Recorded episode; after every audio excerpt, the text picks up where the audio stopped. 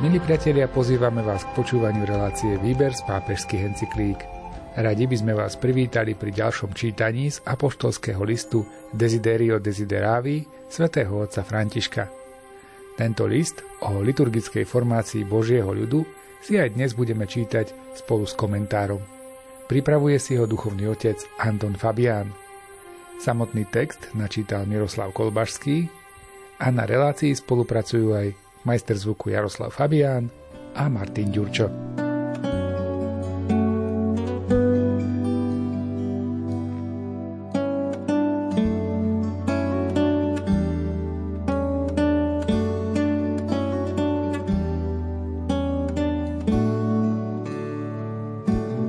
Vráťme sa opäť do večeradla v Jeruzaleme. Ráno na Turíce sa zrodila cirkev, prvá bunka nového ľudstva. Iba spoločenstvo mužov a žien, ktorí sú uzmierení, pretože im bolo odpustené, ktorí sú živí, pretože Boh je živý, sú pravdiví, pretože v nich prebýva duch pravdy, môže roztvoriť úzky priestor duchovného individualizmu. Je to práve turíčne spoločenstvo, ktoré môže lámať chlieb s vedomím, že Pán je živý, že vstal z mŕtvych, že je prítomný svojím slovom, svojimi gestami, obetovaním svojho tela a krvi. Od tejto chvíle sa slávenie stáva privilegovaným, hoci nie jediným miestom stretnutia s ním. Vieme, že len vďaka tomuto stretnutiu sa človek stáva plne človekom. Iba turíčna cirkev môže chápať človeka ako osobu otvorenú pre plný vzťah s Bohom, so stvorením a s bratmi a sestrami.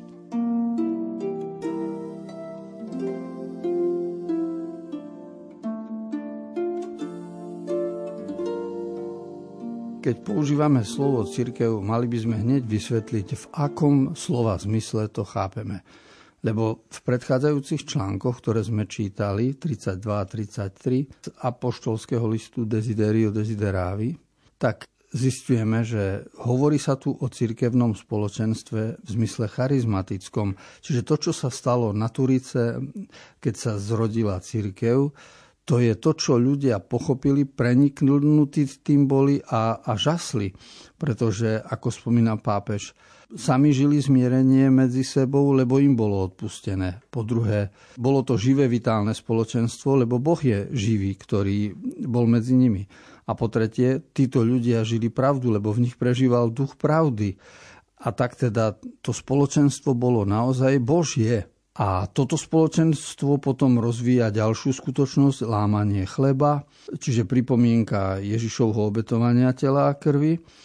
A preto je liturgická slávnosť aj dnes dôležitá, lebo tento memoriál sa stále pripomína.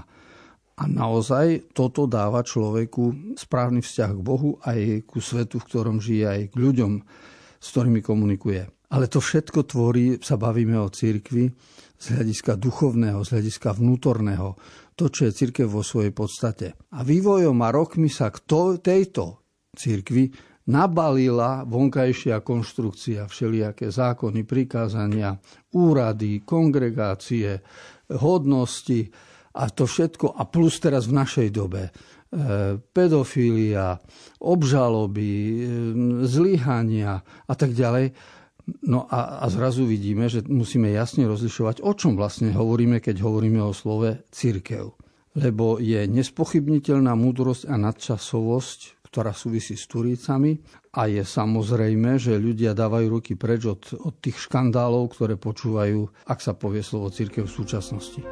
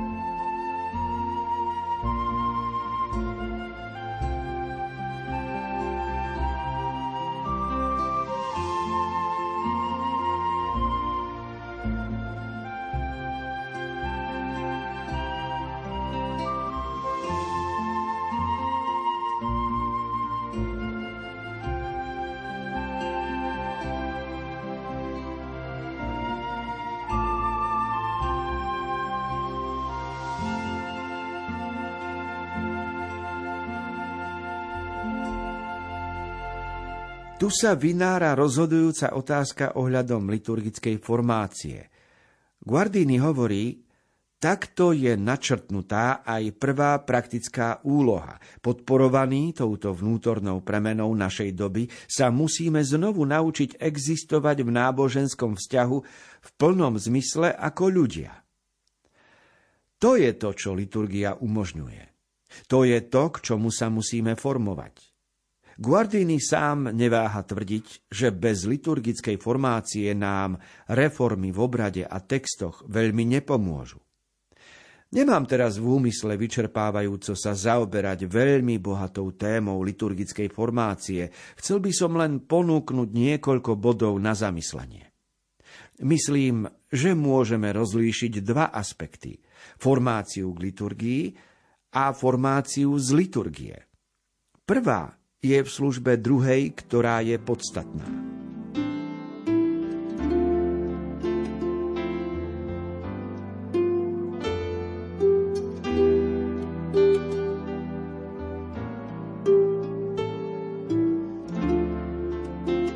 študoval teológiu, tak vie, že za posledných 100 rokov dôležité knihy o liturgii boli práve od Romana Guardiniho, a potom aj od Ratzingera. Samozrejme, že množstvo ďalších autorov sa k tejto téme vyjadrilo, ale Romano Guardini, ktorý pracoval ako profesor na nemeckých univerzitách, tak veľmi pekne vystihol, že liturgia nás učí existovať v náboženskom vzťahu.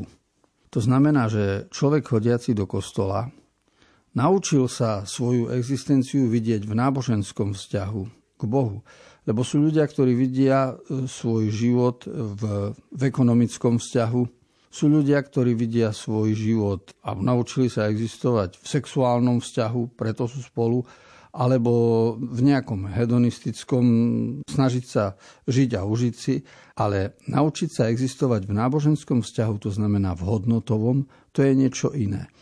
A preto je liturgia dôležitá a pápež František sa snaží teraz vysvetliť, ako formácia k liturgie a z liturgie pomáha jednotlivcovi k dozrievaniu.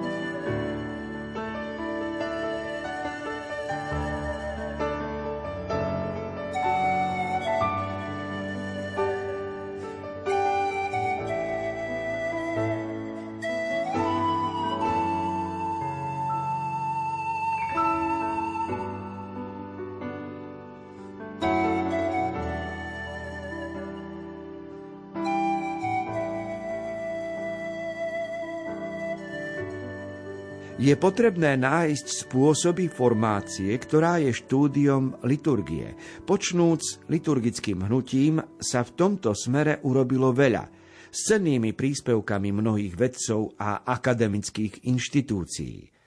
Je však potrebné rozšíriť tieto poznatky aj mimo akademickej sféry, a to prístupným spôsobom, aby každý veriaci mohol rásť v poznaní teologického významu liturgie, ktorý je rozhodujúcou a základnou otázkou každej znalosti liturgie, ako aj jej praxe, a tiež v rozvíjaní kresťanského slávenia, v ktorom získa schopnosť porozumieť euchologickým textom, rituálnej dynamike a jej antropologickému významu.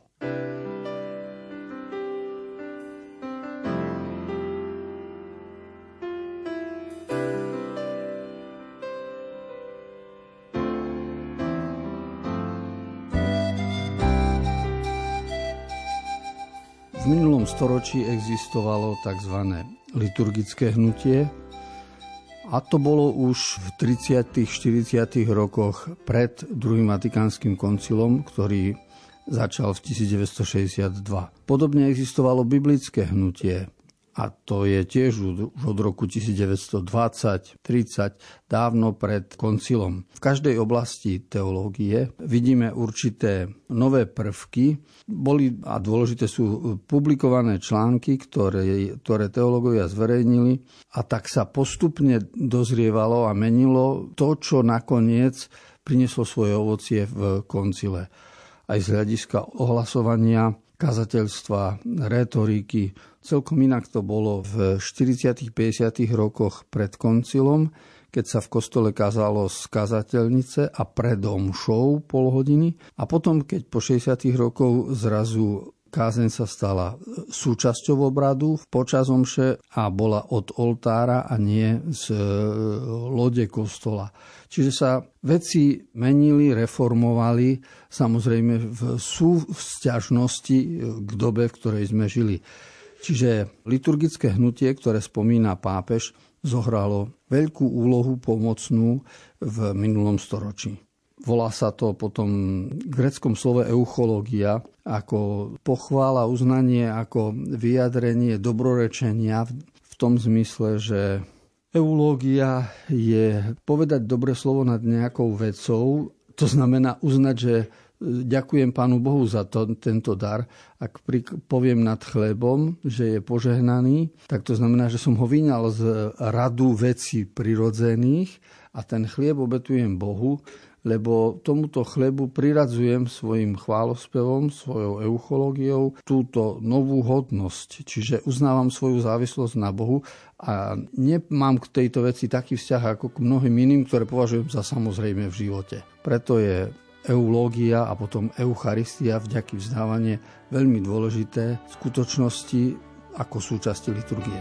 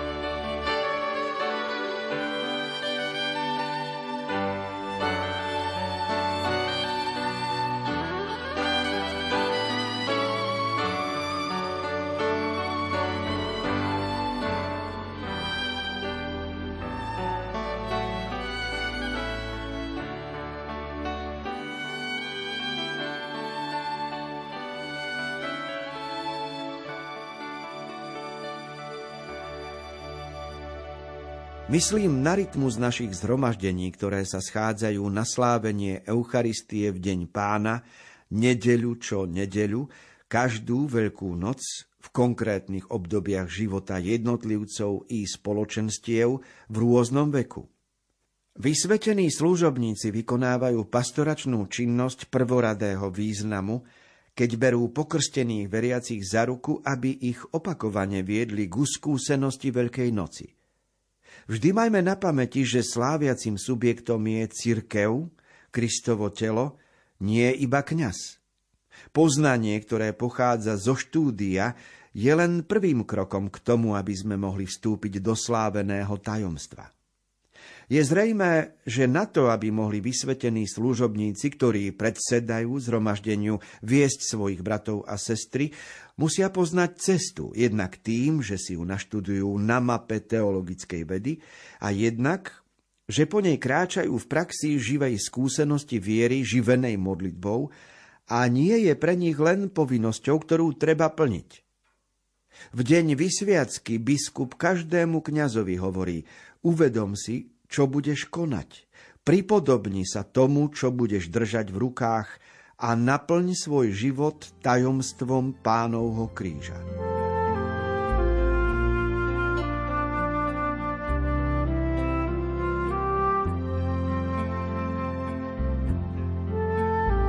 Je pochopiteľné, že nedeľné zhromaždenie v kostole, pri ktorom účinkuje kňaz za oltárom v slávnostnom ruchu, robí dojem, že on je tam šéf, je to jeho robota a my ostatní sme prišli ako do divadla, popozeráme, popočúvame a odideme naspäť.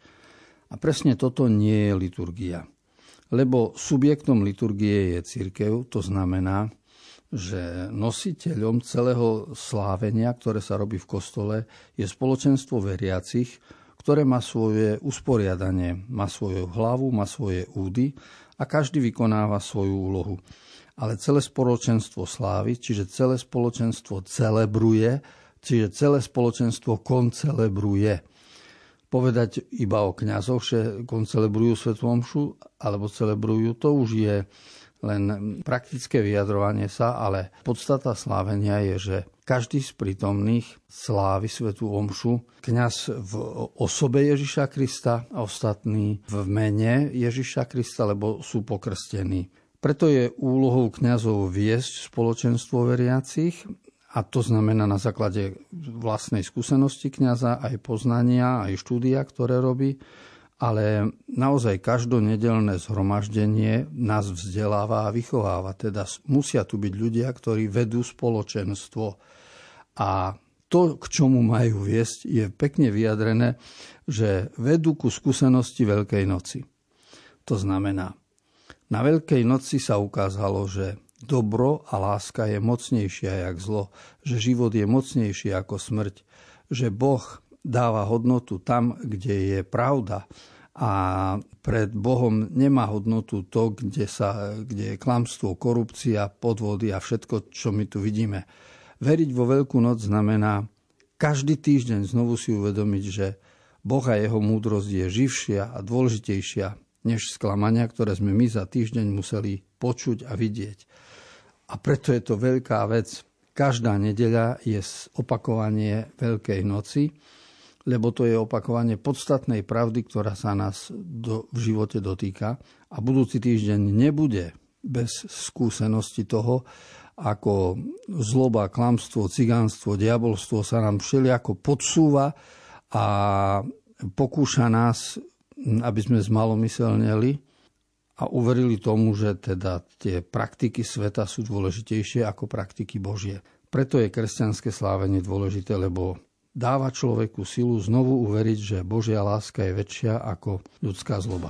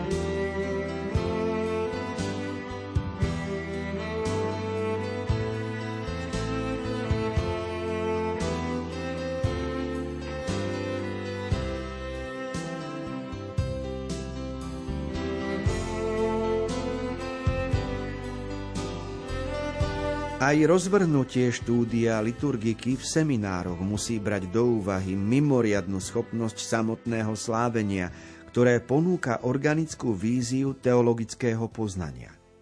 Každá teologická disciplína musí zo svojej perspektívy ukázať úzke prepojenie s liturgiou, prostredníctvom ktorej sa odhaľuje a uskutočňuje jednota kňazskej formácie.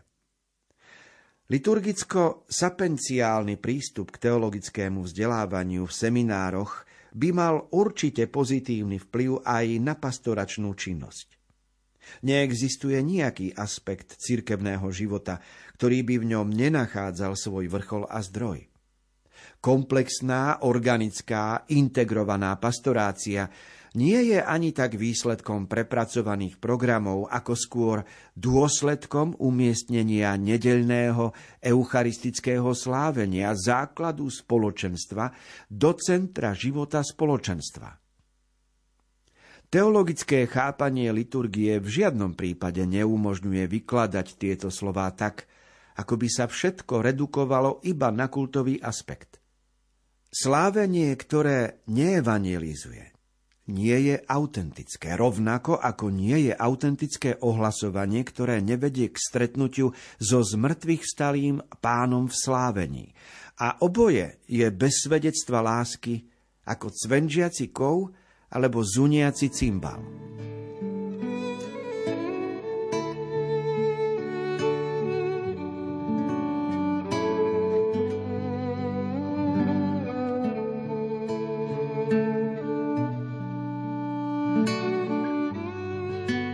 Je tu zaujímavé rozlíšenie medzi výsledkom a dôsledkom. Tu ide o to, že či kňaz, ktorý príde do farnosti, tak jeho účinkovanie, je to výsledok jeho štúdia a jeho formácie? Alebo druhá možnosť, či účinkovanie tohto kňaza a nedeľná omša je dôsledok pochopenia, čo je cirkev v danej farnosti, akú úlohu má nedeľné slávenie, kto sa má na ňom zúčastňovať a tak ďalej. A pápež František zdôrazňuje práve to, že nedeľné slávenie v každom kostole nie je iba výsledok toho, aký šikovný je kňaz, čo sa naučil, ale je to dôsledok toho, že v tejto obci je prítomné spoločenstvo veriacich, ktoré slávi Pána a sprítomňuje si pravdu Veľkej noci. A kde by toto bolo nepochopené, tak tam by chýbal duch evangelizácie. A teda správne účinkovanie kňaza, pastorácia a aj celé predchádzajúce vzdelanie smeruje k tomu, aby jeho činnosť nebola len výsledkom štúdia, ale dôsledkom pochopenia cirkevného života.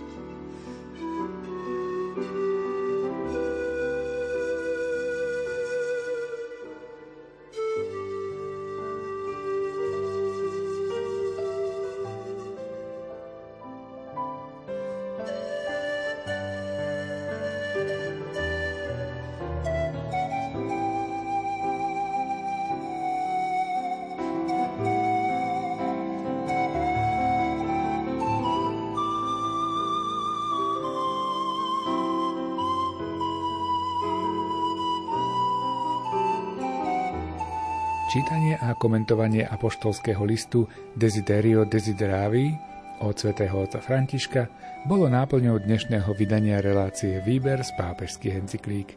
Sme radi, milí priatelia, že ste boli s nami a tešíme sa na stretnutie opäť o týždeň.